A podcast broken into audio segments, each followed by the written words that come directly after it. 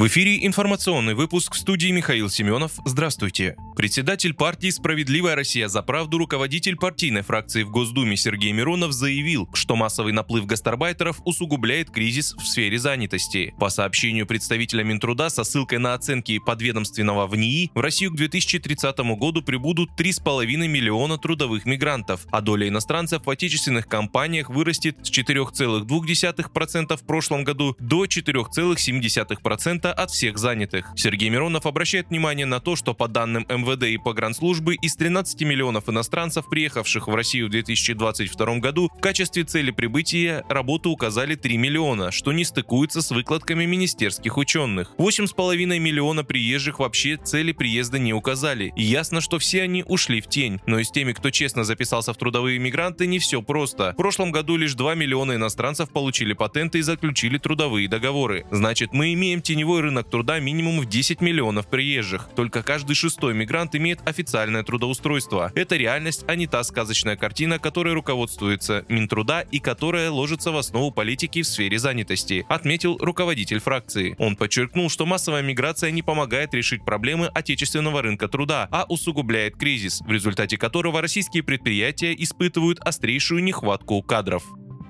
В Центре общественных связей ФСБ России сообщили о задержании жителя Орловской области, пытавшегося уехать воевать за Украину. Как отмечается, он общался с представителями украинского военизированного объединения, признанного террористической организацией. Установлено, что являясь сторонником проукраинских взглядов, он выразил и подтвердил намерение переехать на Украину для участия в боевых действиях на стороне ВСУ в составе указанного подразделения, говорится в сообщении. Возбуждено уголовное дело приготовления к участию в деятельности террористической организации.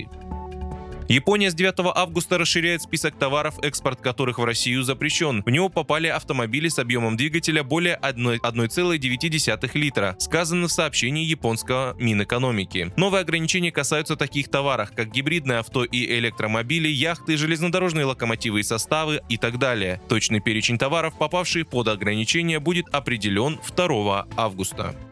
Московский мэр Сергей Собянин заявил, что Министерство обороны России сбило беспилотный летательный аппарат, пытавшийся атаковать столицу. Он написал об этом в своем телеграм-канале. Ночью была предпринята попытка атаки вражеского беспилотника, указал градоначальник. По его информации, разрушений и пострадавших не зафиксировано. Утром 24 июля Министерство обороны России сообщило о пресечении попытки осуществить террористическую атаку двумя украинскими беспилотниками по территории российской столицы. Кроме того, беспилотный летательный аппарат вертолетного типа был без взрывного устройства устройства упал в Зеленоградском округе Москвы на территорию Центрального кладбища. Вы слушали информационный выпуск. Оставайтесь на справедливом радио.